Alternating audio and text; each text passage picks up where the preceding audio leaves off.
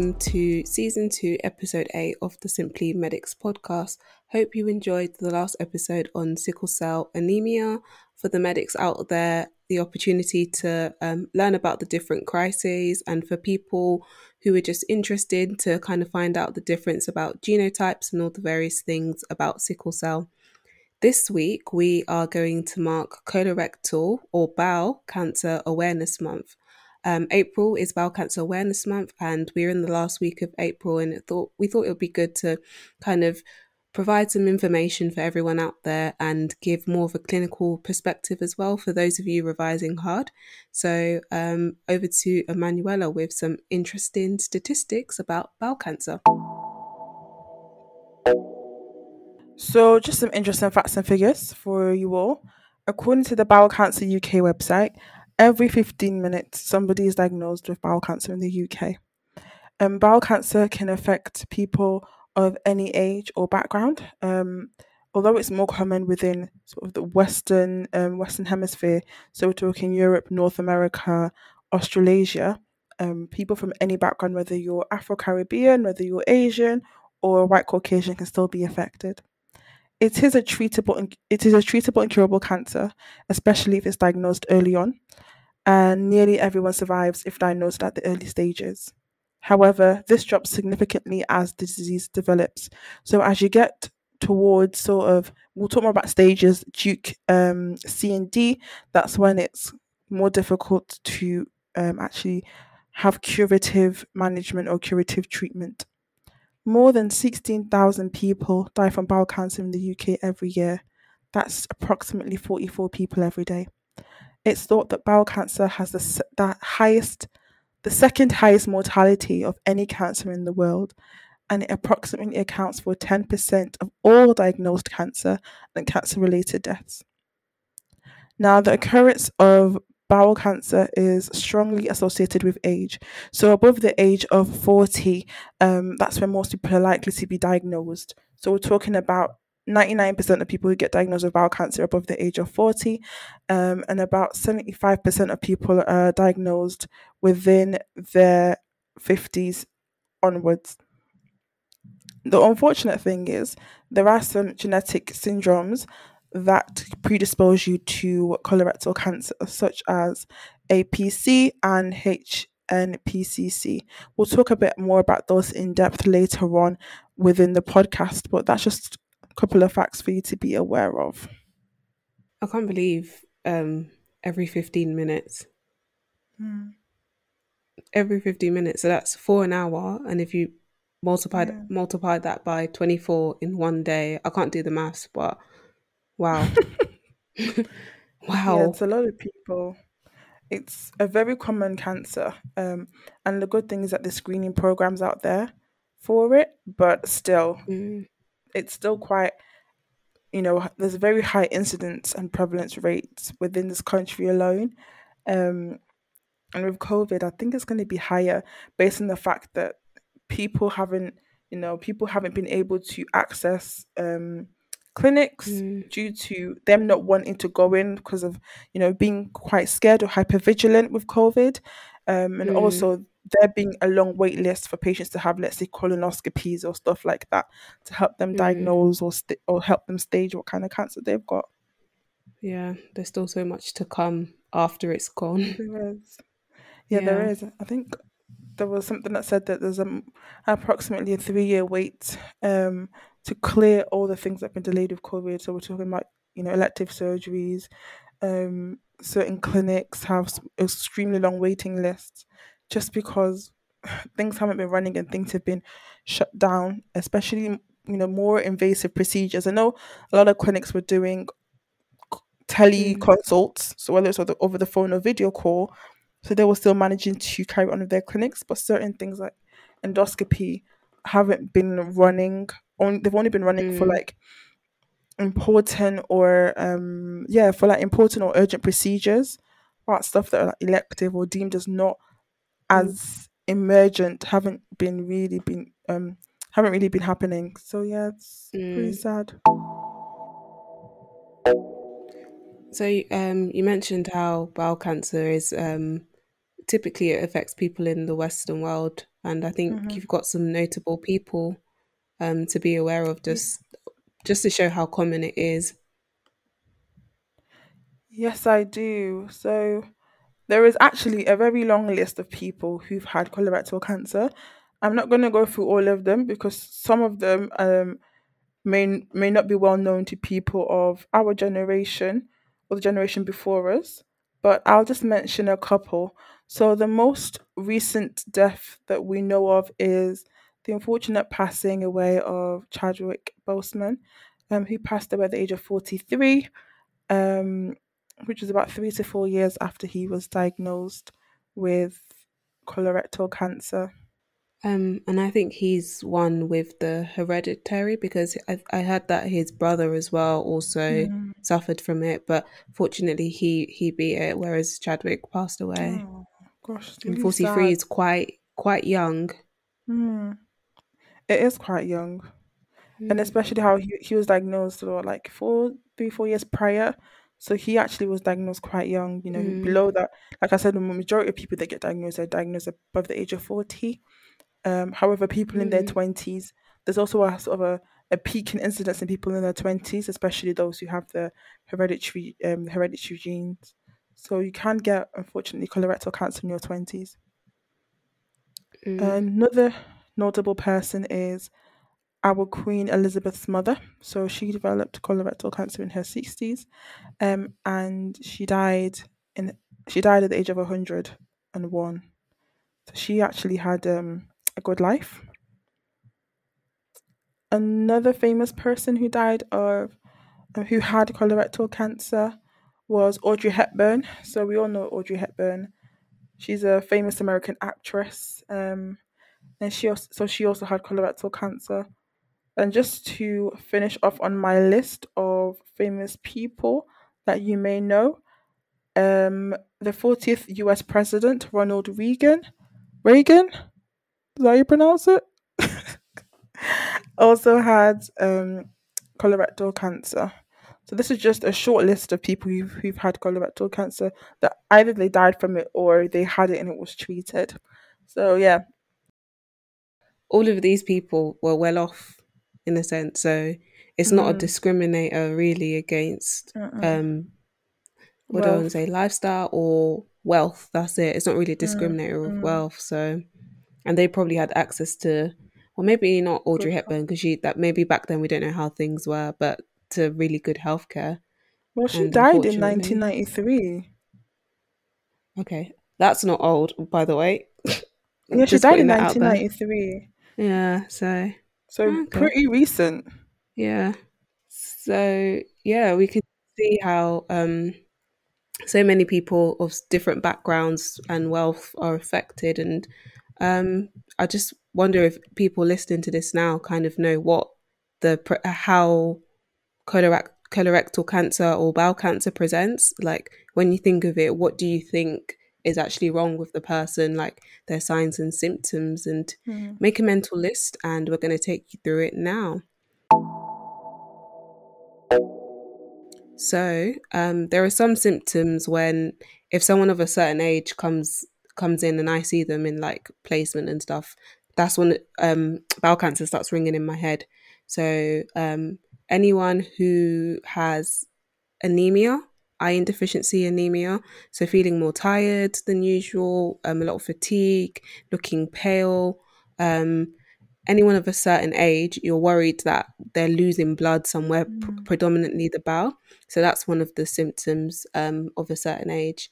Rectal bleeding, so people who, when you go to the toilet to pass, um, to open your bowels, pass a motion, and you wipe on the tissue and you notice that there's blood in your stool, um, so um, that's something you're concerned about because they're they're bleeding from the bowel, um, and that shows that there's something wrong in there um, what we call a change in bowel habits.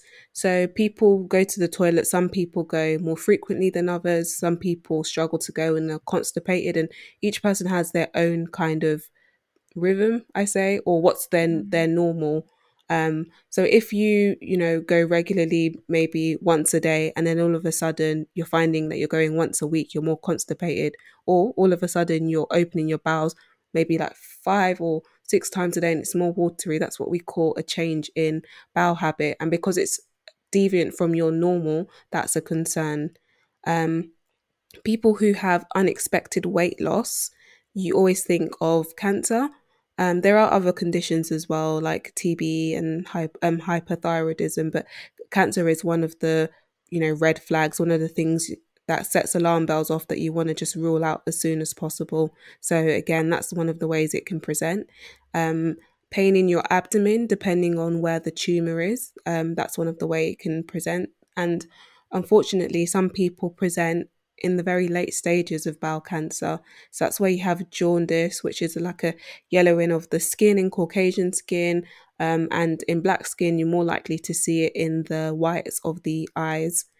Um, they can also have something called, well, we call it hepatomegaly, and that's just medicine for an enlarged liver because if the cancer spreads from the colon to the liver, the liver begins to enlarge, and that's quite a late stage indicator. Um, have you got any more ways it presents, Emanuela? No, I think you've actually described all of it. Um, obviously, with rectal cancer, you can also have a rectal mass. Um, that may Mm, be palpable on examination. So if someone feels it, they might feel that there's something within the actual rectum itself. Um, but yeah, those are everything. mm. But I'd say for people listening, there's no need to be worried because, well, here in the UK, we've got the bowel screening program because hmm it's our job to know these symptoms and your job to just report if anything changes. But um, hmm what's what's involved in the bowel screening program? Yeah, so the bowel screening program in England and Wales um, starts at the age of 60 to 75. So unlike, you know, we talked about cervical screening in the past, and that's for more younger women in the 20 to 25. This is geared more towards people who are middle aged, so 60 to 75, just because that's the age that you're more likely to have colorectal cancer. And this screening happens every two years. It's for both men and women. Um, it used to be do something called fecal occult blood test um, but now that's been um, changed and you do something called a fit test. So it's just a stool test that you get um like a leaf you get a pack in the post when it's time for you, for your screening to happen. Um you get like a little container and you know the stuff to stick on so you can post it and you do a stool sample, you put it in, it gets sent to a lab and then they look for any traces of um small amount of of blood. It's you know, I ain't um a lab technician, so I can't really fully explain it. But it's called the fit test, and this is what they do to see whether or not if someone has high high levels uh, is potentially likely to have colorectal cancer.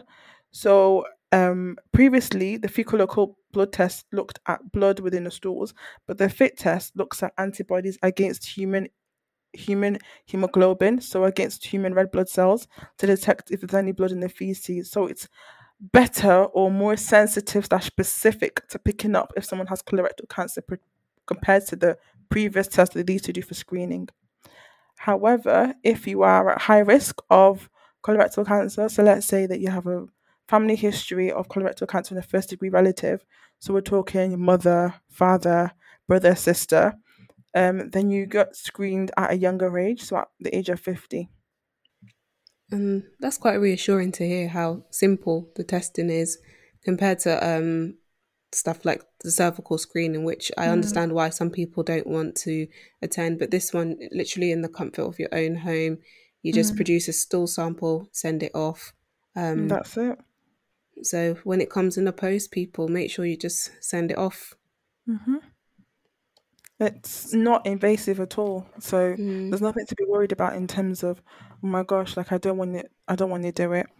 Um, the only mm. invasive thing that happens is, you know, further investigations if it is positive to make sure that you don't, you know, to see whether or not you do have um colorectal cancer.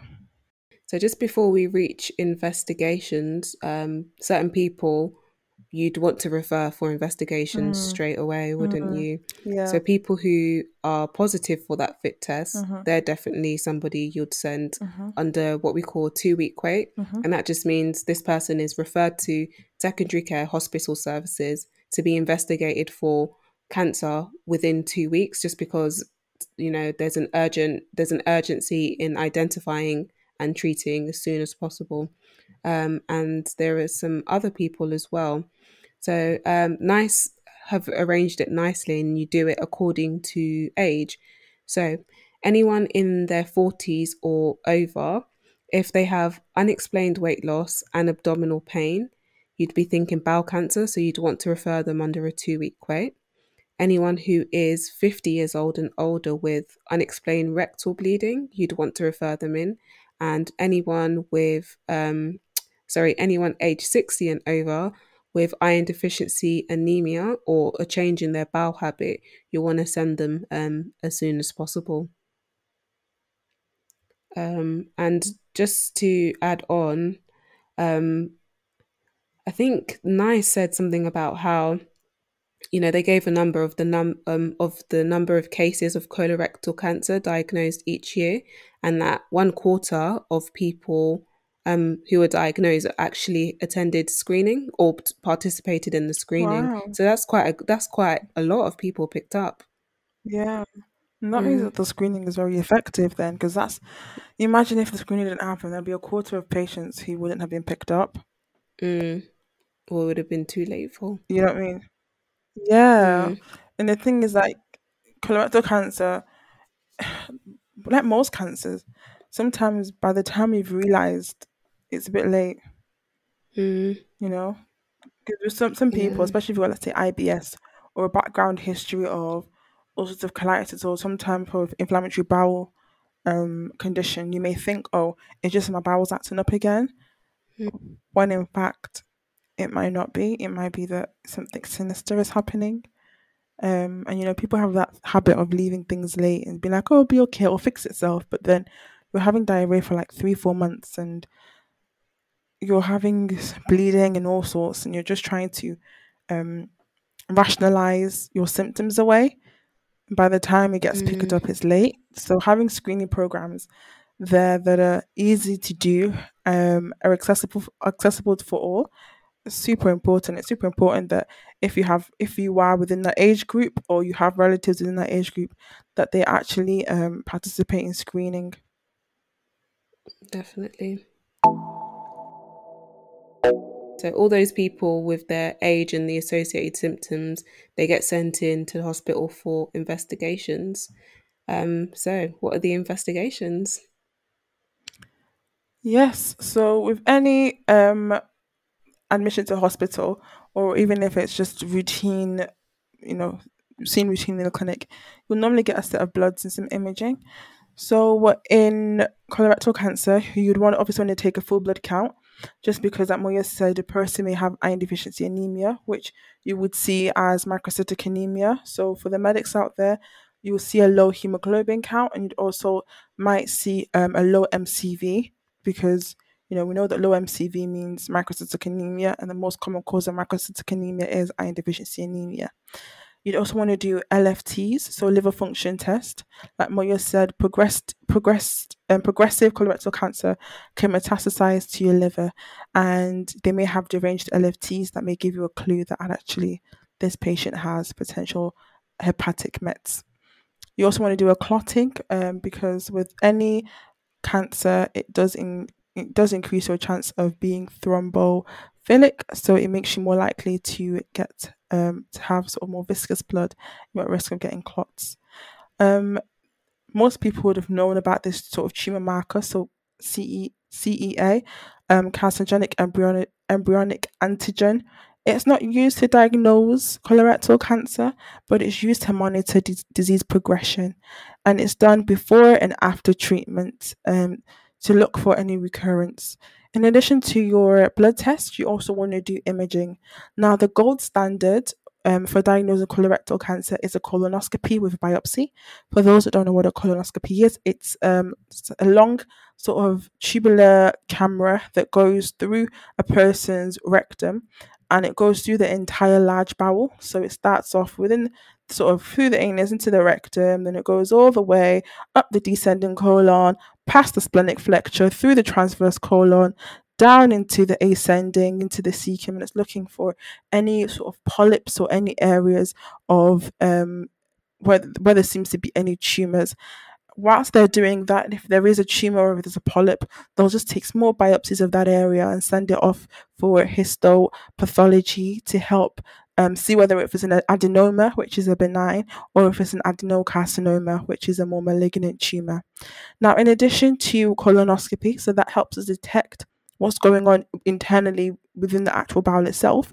You also have a CT staging. So a CT scan is done in the chest, abdomen, and pelvis, and it helps um, it helps the doctors who are sort of managing this patient to see whether or not there is any distant metastases or local invasion in lymph nodes. So we're going to go we're going to move on to staging, but sort of CT scan helps helps them to decide what sort of treatment will be at best, whether or not it's local disease so that means there's no Mets to liver, there's no Mets to um, other parts of the peritoneum, so sort of retroperitoneal Mets, because sometimes you can get sort of cancer building up within the retroperitoneal space or within other parts of the um, the abdomen in itself. Um, it helps you look at whether there's any Mets to the lymph nodes, and if you're going to go into surgery, if, you know what they're going to resect when they get there in patients that have um, rectal cancers, they need an MRI of the rectum, and this helps to assess the depth and invasion and potential need for perioperative chemotherapy. So these are just some of the images. You might get a PET scan, but only a few centers do that. It's a very specialized scan, and it's predominantly done. Oh my gosh, you taught us um, in Lupals bowel cancer and, and breast cancer when I was in second year. So oh you're an gosh, expert, basically. I am not an expert. I just realized. Mm-hmm. The staging has always, it's like, if someone was like to give me the information of what mm-hmm. was found on a CT um, mm-hmm. for the different, you know, to stage, I'd probably be able to work it out. But to be able to remember it for exam purposes anyway, that's what I've always struggled with, whether it's Dukes, mm-hmm. whether it's TMN staging. Um, is that is that just exam situations and in real life we just wouldn't have to do that? In real life, you don't actually. So if someone goes for a staging CT, usually the radiologist will just document in the report mm. what stage the cancer is, and then when they go for MDT, they'll talk more about the stage and, and stuff like that. So mm. it's important that you know about it, but it's not management. like yeah, but that's even for management. That's going to be you know the MDT that's going to deal with it. the colorectal MDT will deal with the man the the management, the surgeons, the oncologist, the radiologists that are all at the meeting would discuss what that patient will be appropriate for that patient based on their comorbidities, their age, and the stage of their cancer. So, as mm. junior doctors, it's not something that you're going to get super, super involved in, but it's something to be aware of, especially if you're going to be discussing with patients, like say breaking bad news. Um, and you've been asked to break bad news to a patient who's got cancer, you can at least tell them, you know, if they ask you, doctor, what stage is it, you can at least be able to explain that it's T T2 N0 M1, so it means it's localized. It's not spread anywhere else. Mm. But knowing that's, the that's reassuring. Yeah, but knowing the crooks and crannies is crannies is not that super important at this stage. I mean, it's important for exams. Like, don't get me wrong, you need to know it for your exams. Mm. But it's not something that I'll say, you know, it's super, super important unless you have an oncology job. Hmm. Okay. You know, somewhere you're going to be using it all the time. Yeah. So is it Dukes or TNM or both which are used, or it just depends? Mm-hmm. So TNM is used. That's the standard mm. for most cancers. Um, Dukes is TNM has superseded Dukes, but some hospitals may still use Jukes criteria in addition to TNM. So they'll have the TNM stage and say Duke A or Duke B or Duke C or Duke D or Duke D, but most use TNM. Okay. Well, all use TNM. They should do anyways. yeah, I think because it's for it's used in all the other cancers, it just makes it yeah. more uniformed, I guess, yeah. across all of them. For people that don't know what the TNM staging is, T just stands for the primary tumor. So whether or not it's if it can be, you know, the size of it and how much it's invaded nearby sort of nearby tissues, whether it's invaded um, the different layers of um, the tissues, whether in the bowel we're talking about the muscularis propria and you know those different different layers um the N stage goes talks about um lymph nodes so whether or not there's mets to regional lymph nodes so how many lymph mm. nodes have you know that there's it's metastasized to and how big those lymph nodes are.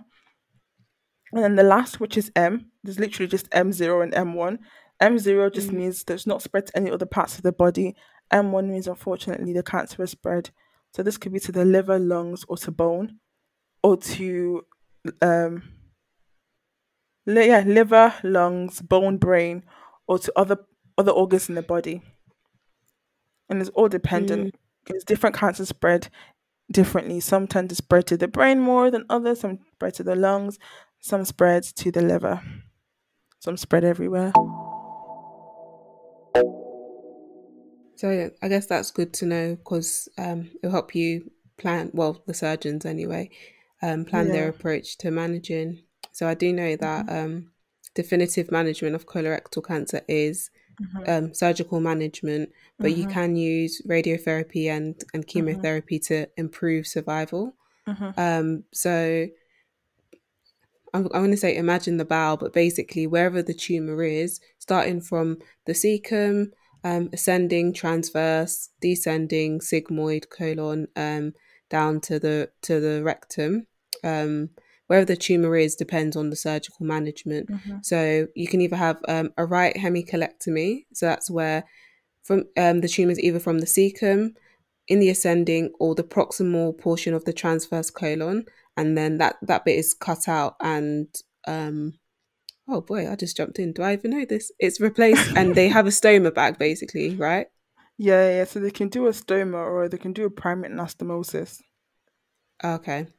And then again it's the same with a left hemicolectomy. So this time the distal transverse and down to the descending um and again anastomose or stoma.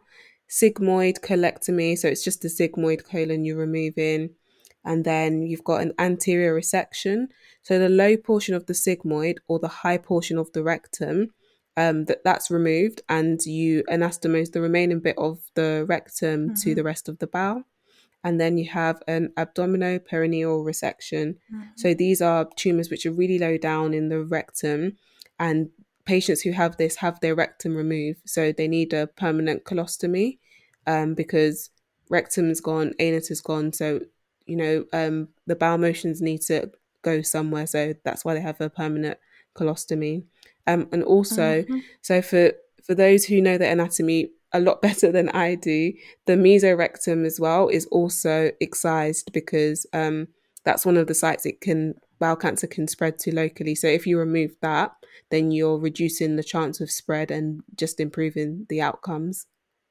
Mhm. And in addition to removing sort of the part of the bowels, they also tend to remove any local um, lymph nodes in, in that area, Mm, just just in case there's any you know little bit of malignant cells there that may want to spread elsewhere.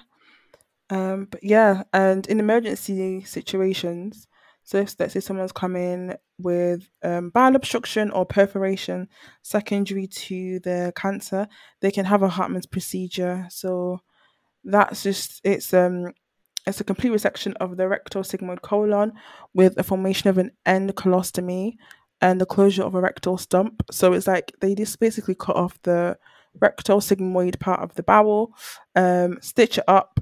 Well, don't stitch it up, but they form an end colostomy and then a stitch of the rectum. Some people can have it after a couple of, let's say, half a year to a year, depending on how well they've they've recovered. They can have a reversal and, and have um, it anastomosed but it's very mm, dependent on the person whether or not they're fit enough for further operations. That was it for the operative management. So, like Moya mm, said, you, you can have chemotherapy. So you can have um, adjunct chemotherapy that can happen whilst you're planning to have an operation. Um, and there's you know quite a couple of regimes that you can have. You can have um, the Folfox, which is folinic acid, fluorouracil, and oxaplatin. Um, and you can also have sort of bio- new biological uh, agents and immunotherapies. Um, and like Moya said, you can also have radiotherapy that can be given before you have your um, operation. N- not all people are suitable for operations, and not all people are suitable for radio and, um, and active chemotherapy. So, unfortunately, people who have quite advanced cancer, so let's say cancer that's metastasized to other parts of the body, may be only be for palliative approach. So that means sort of treating them for their symptoms and also potentially giving them palli- um, palliative chemotherapy just to make life easy. Some people can also get some um, palliative stenting. So they'll get a stent put in the, a certain part of their bowel endoscopically, endoscopically, um, just to help relieve whether there may be some obstruction or blockage, just to make life a bit more comfortable for them as they're ending the um, ending the as they're heading towards the end of their life. So unfortunately, depending on someone's stage, active treatment may not be the best option for them. And um, for those who um, aren't palliative and, you know, successfully treated, um, the follow up as well was quite important. Mm. So, um, NICE says that people who've been surgically managed with um, colorectal cancer they need a minimum of two CT scans of their chest, abdomen, and pelvis um, in the first three years, and then regular serum CEA. Um, like Emanuela said, it's just to monitor prognosis, and they have that every six months for the first three years, and then it just becomes more regular after that. So um, it's kind of a well, obviously it's cancer, so a lifelong mm. condition of even if you treat it, there's still monitoring but with all things, I don't know. I just always think it's funny how when we do like medicine or conditions, we kind of end with prevention. And I don't know mm. if this mm. is my, my GP hat on, but like prevention is where it begins in my eyes. Because mm. there are so many um, risk factors that people can modify um, to reduce their chance of developing it. Um, so some of the things which contribute to people developing colon cancer that you know, if you just reduce or stop, um, include things like frequent consumption of meat, and I think it's red meat in particular, right? Yeah, it's red meat. So, do you want to be honest? How much how much meat do you eat a week? I actually don't eat that much red meat. Not red meat, no. I'm more of an egg person. don't do this to me. Genuinely, I can go through a kind of eggs like this. Like I'm an I'm an egg person. I feel like being a student, it's actually easy not to buy meat. However, I did shopping mm-hmm. for someone once and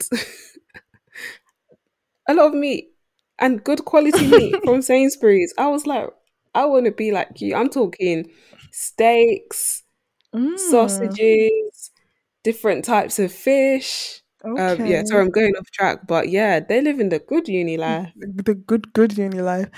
I yeah. I have chicken. That's about it. I mean, occasionally I'll eat pork and beef. Um, what else? But pork is again, pork isn't red meat. So the most red meat that I probably eat is beef and and lamb. But how often do mm. I have buy beef and lamb because they're quite expensive? Mm. That's so. true. But things like um. Oh wait, but I thought they said um rec- not recently, but a few years ago, I remember it was quite big in the news about certain types of meat, like um mm-hmm. curated meat. Mm, yeah, there was a yeah. risk bit with that and colorectal cancer. It's, and I don't know why I always imagine meat. processed meat. So yeah. people that kind of have a fry up every day, do you think they're at risk of colorectal? Yeah, they're at risk. Yeah, because you're having bacon processed. in it. Yeah, and sausages. Mm, that's true. Also, it's not good so for your heart having fry ups all the time, man. Yeah, sometimes skip the calf.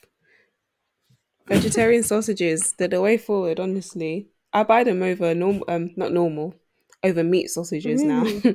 I really like vegetarian sausages, yeah. Okay, but my weakness is um the Turkish lamb. Oh God, so good. Stop it with the bread.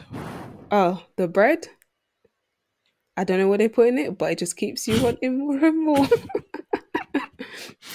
but back to bowel cancer. Okay. what, a, what a sidetrack. But frequent consumption of meat.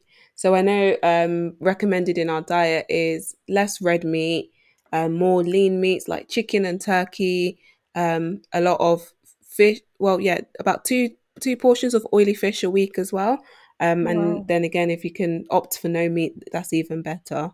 Um, a low fat diet, Mhm. active lifestyle, Mhm. um, a high fiber diet. So we're talking about, you know, your bran flakes, Weetabix, wholemeal bread, um, and increasing your consumption of fruit and vegetable because that also has fiber in it. And the fiber just allows for easier passage of whatever you're eating through your bowels. Um, if you eat all this processed meat and then your your diet's lacking in fiber, your bowels are working really hard to um, propel essentially stool along along the bowels, Mm. and I believe that's what leads to probably the development of polyps, which basically puts you at an increased risk risk of developing bowel cancer. And as always, smoking. always. You think your doctor's asking you, do you smoke for bands? No, don't smoke.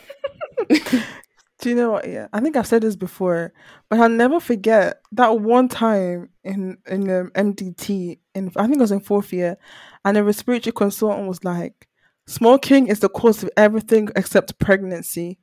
I was like, "Eh." It's like, but is he lying though? He was not lying. He's he's stretching it. He's stretching it. I can name three conditions right now. I mean, Coronavirus. the genetic stuff, yeah. Yeah, the genetic stuff and some of the metabolic stuff. But when we're talking about, you know, common conditions like heart disease, um, the type 2 diabetes, diseases. yeah, um, COPD, all of these things, Mm, strokes, smoking causes, vascular unfortunately, smoke, yeah, like smoking is a, a main risk factor for a lot of them. So, if you're thinking about stopping, book in with. There's actually so many services available though. Your pharmacist, your GP, your nurse practitioner, hmm and there's actually smoking cessation services as well. Um, just because Yeah, sometimes willpower or just doing it by yourself isn't enough, and It's the support of a Yeah. professional can really help. I agree. You just need to take the that step to want to quit and then find the relevant resources or people that can help you. So that I think that's our episode on bowel cancer. Yeah. Um, I hope people found it interesting if you're a non-medic and took one or two things away. And for medics, I hope it was a nice whistle stop revision. Yep, I agree. It's definitely a good revision for me. Do you know what? I always found colorectal cancer a very um, interesting topic. It's, you know me, I'm a surgical babe. I love my surgery. Um, but yeah, I'm just happy that there is an active screening program for something like this, because especially due to how common it is within this country, and also I'm just great grateful that actually there is resources out there and there's charities out there that are actively trying to get the message heard and let people be aware of um, this condition. So for all of you out there, if you want to find out more, definitely visit the um, bowel, I think it's called Bowel Cancer UK website. They have so much information about colorectal cancer for um, for patients, for relatives, and also they've got stuff there about helping raise money for the charity. So definitely, definitely visit their website. Thank you for listening to this week's episode. Now, on to this week's podcast. A patient presents to his GP. Kwame is a 25 year old gentleman who has had a three week history of diarrhea. Sometimes there's blood in his stools. There is an associated low grade fever, weight loss, and fatigue. He hasn't had any recent takeaways or changed his diet as of late. This is the first time he's experienced these symptoms. He denies any nausea or vomiting. There is also abdominal pain due to the persistent diarrhea. Review of symptoms. He has noticed that he has been having more aches and pains in some of his large joints. He has a family history of bowel cancer. His brother was diagnosed at the age of 30 with bowel cancer, and his grandfather was diagnosed and died of bowel cancer at the age of 40. His mother has Crohn's. Social history. He's a non smoker and non drinker, and he works as a primary school teacher. His ideas, concerns, and expectations. He is worried that he may have bowel cancer. On examination, his obs is stable. There is no hemo- hemodynamic instability. His abdomen is soft with generalized tenderness. A PR examination is done with a chaperone. The examination is painful, but there's stools in the rectum. There's some blood and stools in the glove. There is no melena. These are the following questions. Question number one What are your main differential diagnosis? Question number two What is the disease grading criteria for ulcerative colitis? And can you name the components? And question number three Name three extraintestinal manifestations of ulcerative colitis. Thanks for listening. Thank you for listening to this recent episode. Remember to subscribe on Spotify and Apple Podcast. Leave a like and comment. Follow us on our socials at Simply Medics on Instagram and Twitter, or drop us an email simplymedics at gmail.com. Enjoy the rest of your week and thanks again for listening.